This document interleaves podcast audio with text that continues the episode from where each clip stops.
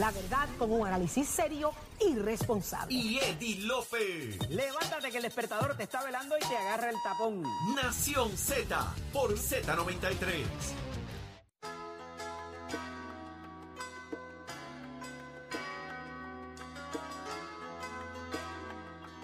Ahí está el hachero, complaciendo a Carlos Bianchi en peticiones de salsa temprano el domingo.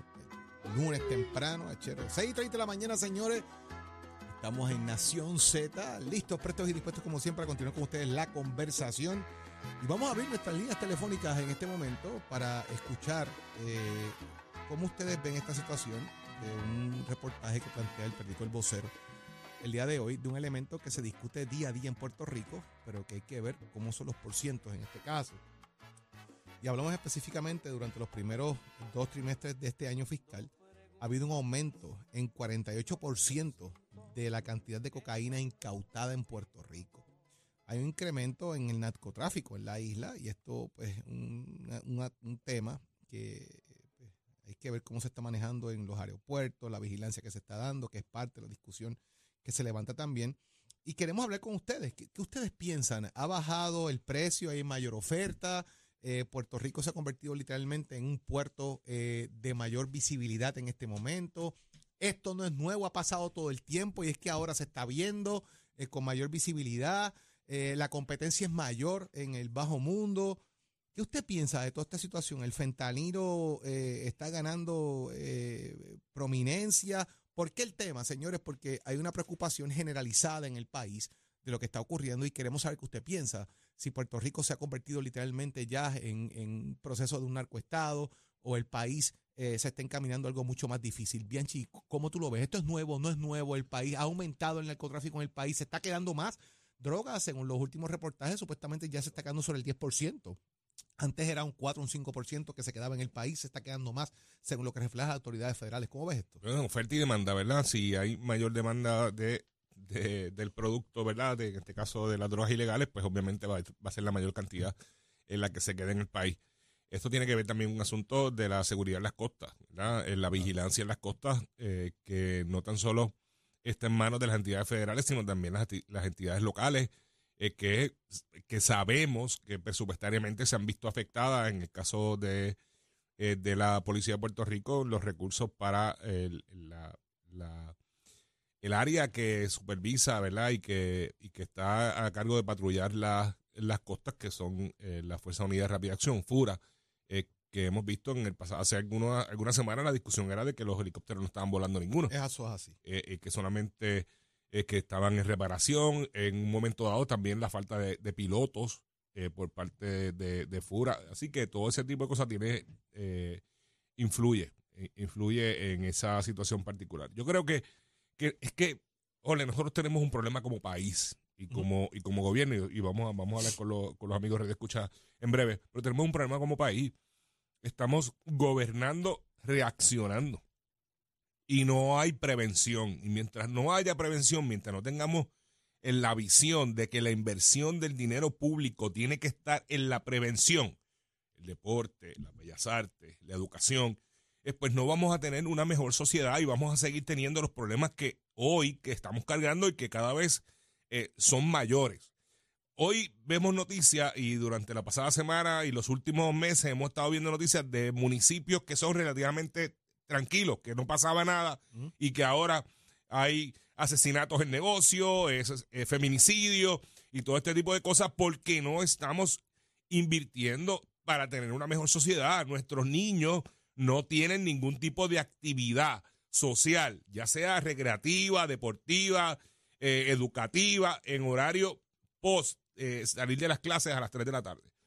Antes, la época de los 80 y los 90, los gobiernos de todos los partidos se encargaban de, separ- de separar partidas para tener líderes creativos, líderes comunitarios. Había mucha organización de pequeñas ligas, baloncesto infantil, eh, todo tipo de La Atlética deportivas. Policíaca. La Liga Atlética Policíaca, la Patrulla Aérea Civil. Ahora, Los 4H, toda esa cosa. Eso era una cosa, todo el mundo se metía en esa cosa. Y ahora nosotros tenemos un problema, porque también como sociedad, si un alcalde o un legislador invierte dinero en eso, lo criticamos.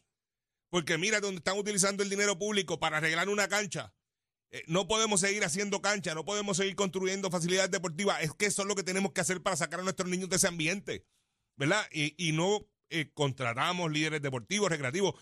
Yo recuerdo en la época de los 90, eh, por ejemplo, el deporte escolar, el- los maestros de educación física tenían equipos de béisbol, de baloncesto.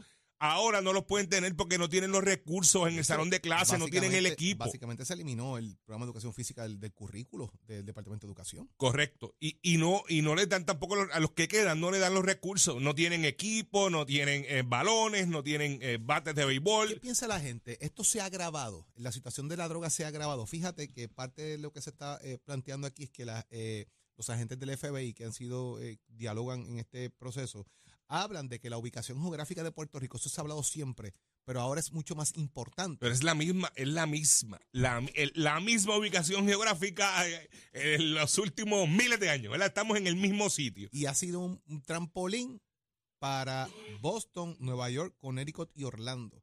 Un punto de partida, pero ¿cómo pasa esto? O sea, esto es nuevo, que estamos discutiendo hoy. Yo entiendo que no es nuevo, pero ¿qué piensa la gente? O sea, la directora de la rama investigativa del Departamento de Seguridad Nacional, eh, eh, Rebeca González, señaló que la cocaína y otras sustancias están llegando por todos lados a Puerto Rico. Aquí se ha hablado, Bianchi, que cada dos semanas, Achero, se incautan entre 600 a 1.200 kilos eh, en Puerto Rico de cocaína específicamente. Y hay unos palos que se dan más grandes. Los otros días se dio uno de, de 2.000 kilos, que representan mayormente 4.600 libras, por allá cerca de Dominicana. Pero más que eso es que cada acción tiene reacción. Para alguien iba esa droga. Alguien le iba a recibir, alguien le iba a distribuir. Y si no llegó, ¿quién paga por eso? ¿Dónde están las consecuencias? Pues ahí vemos los tiroteos, ahí vemos la cosa que está pasando, entre otros elementos. Y la policía está dando palo. No- no- o sea, no le llamamos engaño. La policía está haciendo su trabajo con la droga y por eso es que estas cosas están pasando. Pero está entrando más droga. ¿Es cierto? ¿No es cierto? ¿Cómo usted lo ve? ¿Usted opina que esto es un dato relevante ahora mismo para trabajar con esto? ¿Dónde están los puntos ciegos que no vemos? Eh, ¿Cómo manejamos el tema federal en las costas? ¿Cómo manejamos el tema federal en los aeropuertos también? Eh, ¿Cómo se está trabajando con esto? En vigilar los correos, en vigilar los aeropuertos. Eh, ¿Cómo la gente ve toda esta situación particular? Si realmente estas organizaciones han dejado en Puerto Rico más del 10 al 12% de la droga que llega versus lo que era antes, que se quedaba alrededor de un 5, un 6% según las estadísticas. ¿vale? Parto de esos números. No, no, no, no parto de, de conocimiento que no sean números que la ¿Y policía cuánto, eh, prevé. y, y cuánto de ese 48% se están incautando? ¿Verdad? Que eso también es un dato que, que tenemos que mirar. De- del 48, antes era un 5 o 6% el que se quedaba en Puerto Rico y, y el Ahora- resto ahora se exportaba, ¿verdad? Ahora hay un aumento de que, de que en Puerto Rico se queda un 48% de ese material. Bueno, No, se queda, se queda de un 10 al 12. 48 se incauta. Se Se incauta. queda, se queda de un 10 al 12. Bueno, pues hay un aumento también en incautación, ¿verdad? Eh, y, y- eso tiene que ver también con los planes de, de trabajo, pero volvemos. Si, si nosotros no tenemos, ¿verdad? Si nosotros como país, como gobierno, como sociedad, eh, preve- prevenimos. de- 6220937. Recuerda eso, 6220937 para que comparta su opinión sobre este tema. Eh, invertimos el dinero en, en lo que te planteaba, no vas a tener esos soldados que tiene hoy el narcotráfico. Tienes unos soldados de entre 17, 18, 19, 20 años. Cada vez que hay un operativo de la policía, son niños los que están arrestando. Cada vez que hay un asesinato, son niños los que están con armas en las calles, eh, cometiendo delitos, asesinatos, porque no tienen otra cosa que hacer, porque no le dimos las herramientas eh, como país para que pudieran desarrollarse en la ruta y en la manera correcta. Y si no lo hacemos, pues vamos a seguir teniendo, cometiendo los mismos errores. Buscando dinero para eh, la, la, para el, asunto de la, de la, de, de que no haya impunidad, ¿verdad? De que se castigue a aquellos que cometen delitos y, y buscando dinero para atender la situación de las cárceles del país, que económicamente es un gasto de dinero quemado, ¿verdad? Porque ese es dinero que se va y se diluye eh, en las instituciones correccionales porque tampoco hay programas de modificación de conducta. Tampoco me digan que hay un programa, un- el Departamento de Corrección es de rehabilitación porque no lo es. Es un centro de almacenar personas que le faltaron a la sociedad, pero no hay rehabilitación, no hay programas de modificación de conducta, salen a la calle, no conocen otra cosa y otro ambiente que no sea regresar a trabajar en lo único que conocen, que es el narcotráfico. Tengo en línea telefónica a Miguel Ortiz del municipio de Ciales. Miguel, buenos días. Bu- buenos días. Algo también que deben de considerar también es a lo- la edad de empezar a trabajar los adolescentes, este, a ver si eso se pudiera reducir un poquito más, porque, ¿verdad? Y los adolescentes también quieren ya ganarse sus chavitos y todo eso, y no encuentran la manera cómo hacerlo. La manera más fácil es, pues, irse para la calle, hacer... Mucho escollo ahí, haciendo- Miguel, mucho escollo en el sentido de que tienes que tener permiso de tu papá cuando eres menor de 18, todo este revolú. eh, ¿Crees que eso se debe modificar legislativamente? Sí, seguro que sí se debe modificar. Lo digo por el que tengo adolescentes y quieren estar locos por trabajar. ¿Y qué Y- oportunidades le han dado? ¿Ha- ha- ¿Han buscado algún tipo de oportunidad donde digan que necesitan de papá para que las autorice a trabajar? Eh, pues en realidad es que no, no, no hacemos la, la diligencia, ¿verdad? Porque Claro. como ya sabemos que tiene que tener cierta edad para empezar a trabajar. Un punto muy interesante, Miguel. Gracias por tu llamada y por estar pendiente al tema acá en, en- en Nación Z. Pero hay que también eh, tener un balance, y yo estoy de acuerdo, ¿verdad? Yo tengo hijos adolescentes que, que comenzaron a trabajar desde los 16 años con la autorización, ¿verdad? En el. Departamento del Trabajo, usted firma una autorización para que ellos puedan trabajar, y, y mis hijos desde, desde muy jóvenes comenzaron a trabajar. Eh, pero también hay que hacer el balance, ¿verdad? Porque el patrono, eh, si usted tiene estudiantes que son eh, universitarios, tiene que también hacer unos ajustes y no penalizar a ese empleado porque sea joven o porque tenga una edad temprana, porque también tiene que hacer ese balance que pueda continuar sus estudios y desarrollarse. Vamos a ver qué nos dice Víctor desde Oro Covid. Víctor, buenos días. Buenos días, saludos. Saludos, Víctor. Buen día. Yo le bendice. Dios le bendice Amén. en el día de hoy. Amén, amén. Este, Lo estoy escuchando. Este, el análisis de todo esto es lo siguiente. En Puerto Rico, número uno, no hay planificación. Es un fronte para las cosas, lamentablemente. Yo fui, yo cogí por- cogí mucho el maratón de Juan, maratones en Puerto Rico, y fui corredor, corredor de Puerto Rico por muchos años. Y ocupen a la gente, hay que ocupar a los jóvenes que están subiendo, De acuerdo. hay que ocuparlos a todos. Yo fui de los años 70, cogí mucho y le daba oportunidad a uno de hacer muchas cosas. Atletismo, estudiar, capacitar a uno para desarrollarse en la sociedad, que hoy no se está dando. Yo veo, mire, yo jugué mucha pelota también, fui pelotero también, jugué mucha pelota. Para, en el tiempo de antes, para uno conseguir un juego, había que hacer turnos Ujú. Sí. turno. Ahora los parques vacíos, las canchas vacías, las escuelas están en deterioro. ¿eh? Falta de planificación se llama eso. Y yo estudié a pie, gracias al Señor me sé profesional, soy maestro de profesión, estoy retirado ya. Muy bien. Fui, fui supervisor de programas STAR.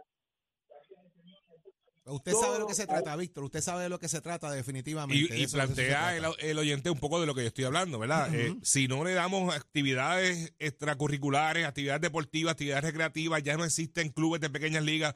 Hoy los coaches de esos equipos de pequeñas ligas en los pueblos que existen son los propios padres los que están coachando porque el gobierno no se preocupa dejado, por ni por preparar coaches, ni por eh, darle las facilidades adecuadas, ni el dinero, la inversión que necesitan para poder participar de torneos deportivos. Armando de Vega Baja. Cuéntame, Armando. Buenos días.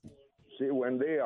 Que tengan mucho éxito y que sigan teniendo lo que ustedes siempre han tenido éxito en sus Amén, cosas. Gracias. Muchas gracias, hermano. Cuéntame. Mire, este, yo quiero hacer un comentario con referencia al tema que, que se está oyendo aquí. Seguro que Mire, lo primero, le aplaudo al señor que habló anterior. Este, aquí lo que está pasando es lo siguiente. Antes, yo iba a la escuela hasta con pantalones remendados, descalzos, cuando daban aquellos zapatos que eran, parecían de policía, que eran, que tú tenías que quitártelo a la media hora.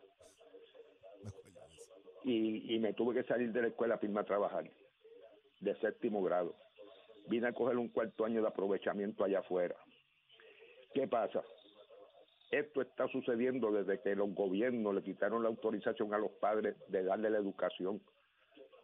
Digo, no maltratante, porque antes se maltrataba también de todas formas, pero había educación. Los guardias se respetaban. Si tú pasabas por el lado de dos personas que estuvieran hablando, el azote que te daban por interrumpir la conversación era que tenía que esconderte en el cuarto porque te iban a pelar. Y desde que se quitó eso, mire, esto está el garete los padres no reprenden los hijos porque los denuncian, los llevan al tribunal, maltrato infantil. Sabes que yo he escuchado Oye, eso si tú- mucho, Armando, el tema de que los derechos a la niñez le ha, quedado, le ha quitado de alguna manera eh, potestad de, control a los padres, incluso también a los maestros. Es que eso es así. Antes tú ibas a la escuela, lo digo por mí. Y si tú no llevabas una asignación o no atendías al el maestro o te ibas para afuera, como decían antes, a comer jobo, mira, tú no volvías a la escuela hasta que no hubo un padre contigo, un hermano o alguien que estuviera encargado de ti. Y te daban dos pelas, el maestro te daba una pela, más en tu casa te daban otra. ¿Y cuál de las dos más duras? La realidad es que Oye. es un tema que hay que, hay que darle seguimiento. No, no, no, esto, y esto va a seguir peor. Y además, que esto es bíblico, esto está sucediendo, esto es bíblico. Esto ni gobierno ni nadie lo va a resolver. Porque esto se llama generaciones de víboras, se comen uno a los otros. Vamos a ver, Porque Armando. esto, esto no, esto no lo va a acabar nadie. Mientras el gobierno sigan así, tirando para su lado y el pobre empobreciendo cada día más y más la, la delincuencia está por el gobierno. Porque le dan autorización al bandido, entonces el que quiere reprender a sus hijos se la quitan, lo meten preso. Gracias, Armando, por estar con nosotros y traer tu opinión muy importante y, y le tomamos mucho en consideración porque de eso se trata, señores, de crear conciencia. Tengo a Pedro de Bayamón en la línea 1. Buenos días, Pedro. Saludos, buenos días, buenos días. Buenos días. Mira, este, como tu compañero panelista, eh, él dio en, en el punto más importante aquí. El gobierno solo cree en el deporte cuando se ganan medallas de oro. Aquí ahora mismo no hay un esfuerzo para combatir a, ¿verdad? e- esa actividad negativa de los jóvenes desde antes. Queremos esperar a que cometan y delinquen, ¿sabes? que, que, que ellos estén ya con el pie metido en el hoyo para entonces actuar. Reactivos en vez de preventivos. Es correcto. Aquí ahora mismo, y tuvimos el ejemplo más reciente, el Bosser Vire. ¿Cuántos jóvenes de escuelas públicas no tuvieron ayuda de los mismos padres? Hubo un equipo que su coach vino de Estados Unidos, pagado por él, un muchacho barbero, y él mismo fue que costeó todo para que esos muchachos llegaran al Bosser Vire. Tú los escuchabas hablando de verdad, y tú decías, ¿cómo estos jóvenes de 13, 14 y 15 años tienen una mentalidad mucho más abierta y más grande que un legislador de los que tenemos hoy día que se supone que estén preparados. Aquí hay muchas cosas que no se están atacando y es una línea tan y tan grande del sistema. No tenemos un sistema punitivo, no hay consecuencias. Aquí los trabajadores sociales escasean en las escuelas. Aquí lo, lo, la administración del Departamento de Educación falla. Tenemos superintendentes que no se dan la vuelta por las escuelas para ver dónde están esos jóvenes. Mis hijos estudian en escuela pública y yo he visto con mis ojos cómo jóvenes de 10 y 11 años no asistan a la escuela durante semanas porque ¿sabes dónde están? Metidos allí, lo están de mula, haciendo de mula en el punto. Y eso es una realidad que se vive hoy en día. Y el, trabajador social lo sabe y sabe que no hay consecuencias, porque el sistema completo falla. Entonces no tenemos dónde entretener a nuestros jóvenes y a nuestros niños. Antes se daba esta economía doméstica en las escuelas y eso ni existe. Artes industriales. También, o sea, vete a una escuela vocacional para que tú veas que eso llora ante los ojos de Dios, las escuelas vocacionales como empezaron y como están ahora. Las escuelas, de, las escuelas de música no tienen los, los instrumentos. No tienen. ¿Cómo, cómo, cómo tú puedes darle escuela de una tener una escuela de música para estudiantes que no tienen instrumentos? Bueno, Oye, mira, mira lo que vive la, la, la Escuela Libre de Música, tanto de, de San Juan, Arecibo, como Macao y Ponce. O sea, son, son jóvenes que han tocado el concierto con Luis Fonsi, con el mismo Wilkins.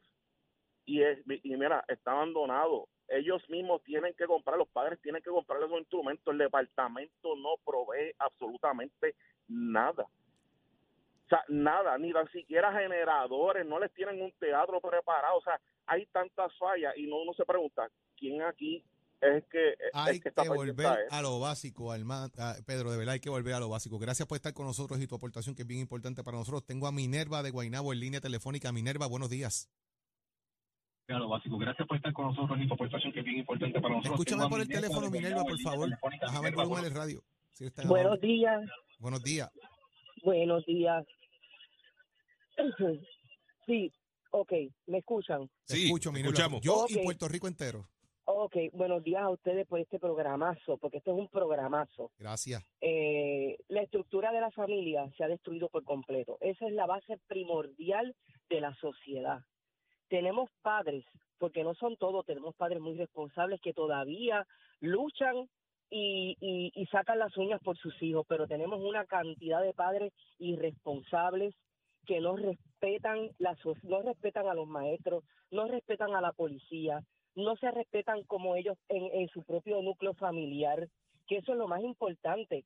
Yo, yo soy testigo de ver padres cómo le levantan la mano a los maestros y le ponen dedos en la frente para pelear con ellos insultándolos a los mismos policías, porque eso lo vemos en las noticias cada rato. ¿Qué pasa? Que cuando mis hijos se criaron a- en los años 80, 90, esto, mis hijos tuvieron también que ir a, a las luces a pedir dinero para ir a, a representar a Puerto Rico en diversos deportes. O sea, eso no es de ahora, esa estructura se perdió hace mucho tiempo. Y entonces, ¿qué sucede? Que en los tiempos que yo me criaba, obviamente hace muchos años atrás, uno se conformaba con una bicicleta, con una caja de chicle, con unos panticitos, con cualquier cosa sencilla, tú cogías a un niño y, y, y lo, ¿cómo te digo? Y lo, y lo podías ilusionar. Ahora no, ahora los niños usan tabletas, laptop, tablet, hay que tenerle celulares. Entonces, ¿qué sucede? Que tú ves a los padres, muchos padres, que los niños carecen de cosas, pero ellos tienen, las madres se ponen uñas largas, se van a Colombia a hacerse las nalgas, a hacerse estética, entonces para los hijos nunca aparece dinero, porque entonces todos se lo usan en lujo y en cosas que no son prioridad. Yo entiendo, ¿verdad?, que cada cual hace de su vida lo que quiera, pero si usted quiere tener una sociedad estructurada, usted tiene que tener una familia estructurada. Usted no puede estar en su casa haciendo lo que le dé la gana y dejando a los hijos que se críen a través de una pantalla, de un celular o de un iPhone o de una tablet o una laptop. Eso es lo que está sucediendo en nuestra sociedad hoy día. Y le queremos echar la culpa al gobierno cuando realmente en nuestro hogar se están haciendo las cosas mal. Minerva, de acuerdo contigo, la culpa y la responsabilidad más que la culpa tiene que ser compartida. De eso yo creo que se trata esto. No, no es toda la culpa es de un solo lado. Todo el mundo tiene responsabilidad en manejar la sociedad. Gracias por estar con nosotros, Minerva. Agradecido de tu llamada y la aportación que estás haciendo también aquí en Nación Z para todos nuestros escuchas. Y usted escuchó, señores, la opinión de ustedes son bien importantes porque abonan. Y a todos los que nos están escuchando en Fortaleza, en el Capitolio, en todos lados, escuchen la gente, oído en tierra, Los señores. alcaldes, los alcaldes. Oído en tierra, la gente les está hablando a gritos. ¿A través de dónde? De Nación Z, papá, nada. No. Van al otro lado. Nah. Gracias a Dios. Mira, vamos a ver qué está Claro. pasando en los deportes, a ver si Tato grita algo ahí. Dime, Tato. Vamos arriba, vamos arriba, vamos arriba, señores, para darse la calle de qué manera. Muy buenos días para todos. Oye, muchas gracias a todas las personas. Buenos días, papá. Muchas gracias a todas las personas que llamaron y aportaron este tema. Esta última dama aporta muy fuerte a una gran realidad de lo que está pasando en las estructuras de la familia, donde el chamaquito es el que se desvía, ¿entiendes? Pero eso, pues, lo hablamos más luego. Bueno, vámonos por el deporte, que ahorita estábamos hablando. La carrera del Belmont 6, señores y señores, la ganó el caballo Arcángelo, que lo prepara y su entrenadora se llama Gina Antonecci. Es la primera dama que gana una prestigiosa carrera de esto en cuanto a lo que es el Kentucky Derby, el Prisne y el Belmont 6. Ya usted sabe, en la silla, el Javier Castellano venezolano, que fue quien ganó esto, y esa gente todavía están celebrando están buscando a la preparadora que todavía no ha llegado a la casa de la huelga que cogió por ahí para abajo. Mientras tanto, nosotros vamos a estar hablando ahora del voleibol femenino.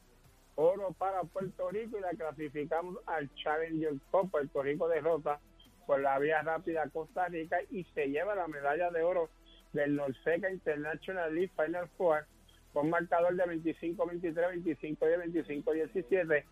Genesis Collazo fue la mejor en la ofensiva con nueve puntos seguidos de Alondra Vázquez con ocho. Así que Puerto Rico, ya usted sabe, con esta victoria Puerto Rico aseguró el único boleto disponible de la Federación Internacional de Voleibol eh, para este próximo gran evento. Así que las boricuas gozando, dejándose la caer y de qué manera. Y las tenemos en pantalla para los amigos que están a través de el Facebook de Nación Z, como también pueden visitar mi página de Somos Deporte.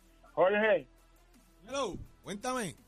Me dijeron que en Nueva York hay un bar que se llama Mr. Ugly, It's a Beautiful. Ahí, ahí encontraron al licenciado López destruido.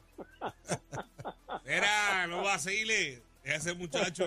Déjalo quieto, que ya, está- ya tiene que estar en un avión por ahí ya mismo. Ese muchacho tranquilo. Déjalo que vamos estamos. a ver con qué. Tato. Mira, vamos a ver con qué goja viene mañana. Tato, de ese hombre quieto que estamos bajitos con un secreto, ¿oíste? Muchacho, más bajito que un secreto.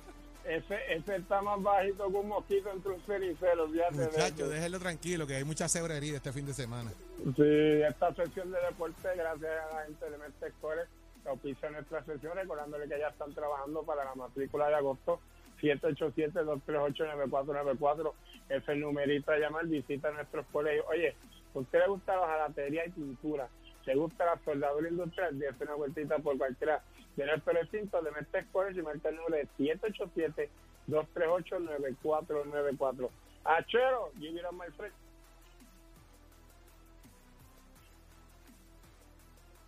Somos du- du- du- duros en entrevistas y análisis. Nación Z. Nación Z.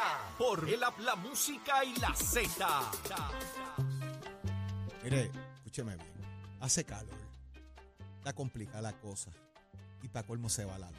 Ay, Virgen Santa. ¿Cómo uno maneja estos apagones, la temporada de huracanes, toda esta cosa? Quien me puede explicar esto es Yesenia Merced de Power Solar. Buenos días, Yesenia. Buenos días, Jorge. Buenos días.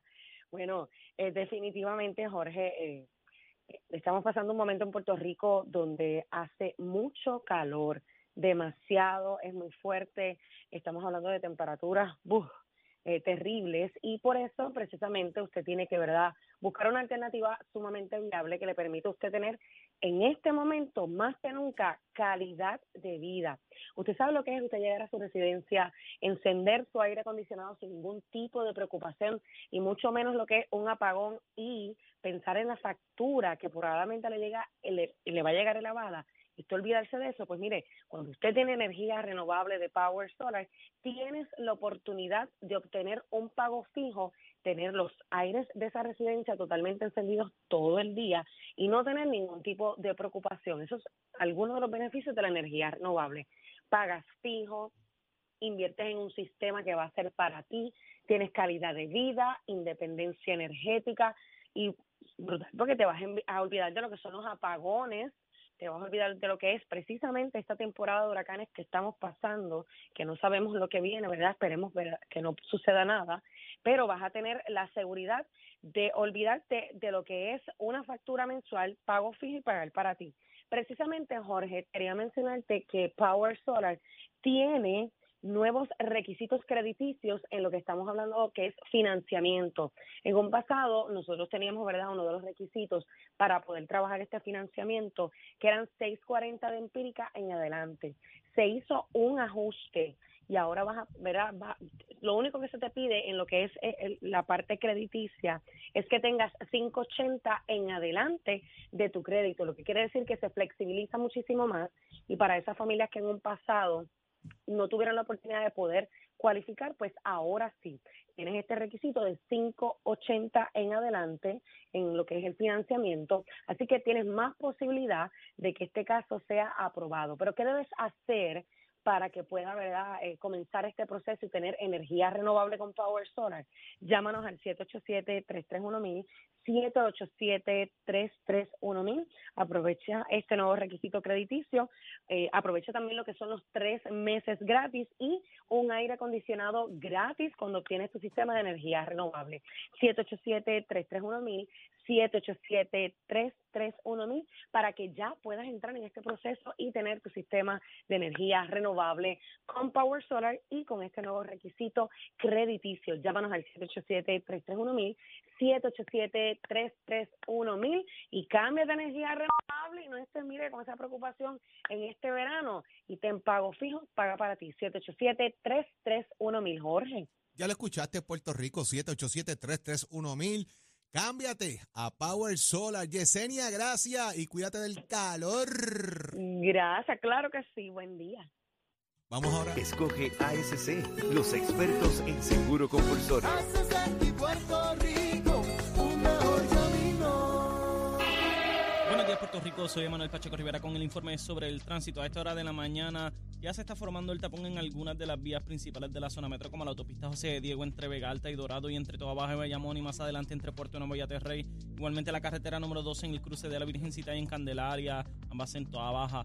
También algunos tramos de la PR5, la 167 y la 199 en Bayamón, así como algunos tramos de la avenida Lomas Verdes por otra parte, la 165 entre Cataño y Guaynabo también está ligeramente ataponada y el expreso Valdeorotti de Castro desde el área del aeropuerto y más adelante cerca de la entrada al túnel Minillas en Santurce. Por otra parte, la autopista Luisa Ferté entre Montelledra y el Centro Médico de Río Piedras y más al sur en Caguas y la 30 en el área de Gurabo. Ahora pasamos al informe del tiempo. El Servicio Nacional de Meteorología pronostica para hoy un día caluroso entre soleado a parcialmente nublado con poca probabilidad de lluvia en horas de la mañana, pero en la tarde se espera que aumente hasta un 50%. Los vientos estarán del este de hasta 20 millas por hora con algunas ráfagas de 30 millas por hora.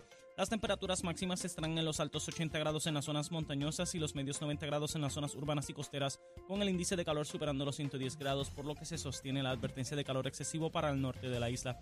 Para los bañistas y navegantes en las aguas locales se espera oleaje de 5 pies o menos con vientos del este de hasta 20 nudos.